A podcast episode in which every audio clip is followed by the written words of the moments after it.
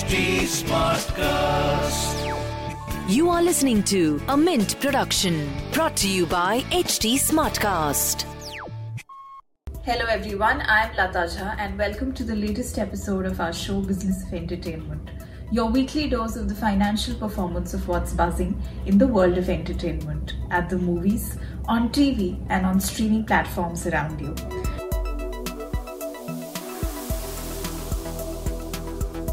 Considered the biggest weekend in Tamil cinema, Pongal this year was muted for both southern and Hindi film industries. Prabhas's Radhe Shyam and Ajit's Valimai that were scheduled for this weekend were both postponed, as was period drama RRR that was expected to spill over from its 7 January release date.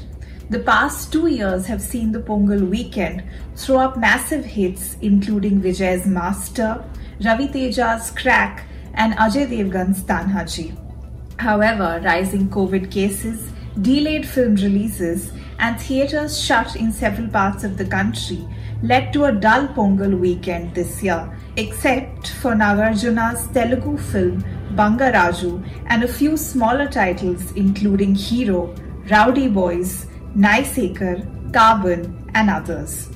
Theatres say about 70% of their business has been wiped out thanks to current restrictions, and January, that usually has the potential to make about 1000 crore at the box office, will have to settle for 300 crore. With the Hindi speaking market completely shut, it was clear that Pongal this year would not be able to replicate the success of the past two years even though the festival is usually dominated by southern language films. In the past few years, Bollywood too has thrown up some successes. In 2019, for example, Vicky Kaushal's war epic, Uri the Surgical Strike, had emerged as a surprise hit, making 244 crore at the box office. In 2020, Ajay Devgan's Tanhaji the Unsung Warrior had clocked in close to 270 crore.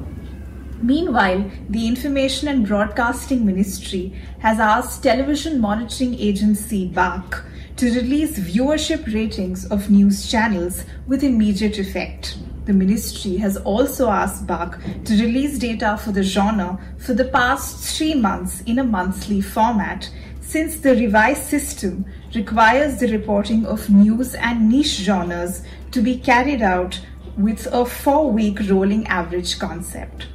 As far as weekly web offerings go this week, Netflix is out with a new thriller called Ye Kali Kali Aankhein starring Tahir Raj Bhasin and Shweta Tripathi, while Disney Plus Hotstar is streaming its new original Human starring Shefali Shah and Kirti Kulhari. That's all we have as far as entertainment goes this week. We will be back next week with more news and context on all that's fun and entertaining in hopefully better times. Till then, stay safe. Thanks for tuning in.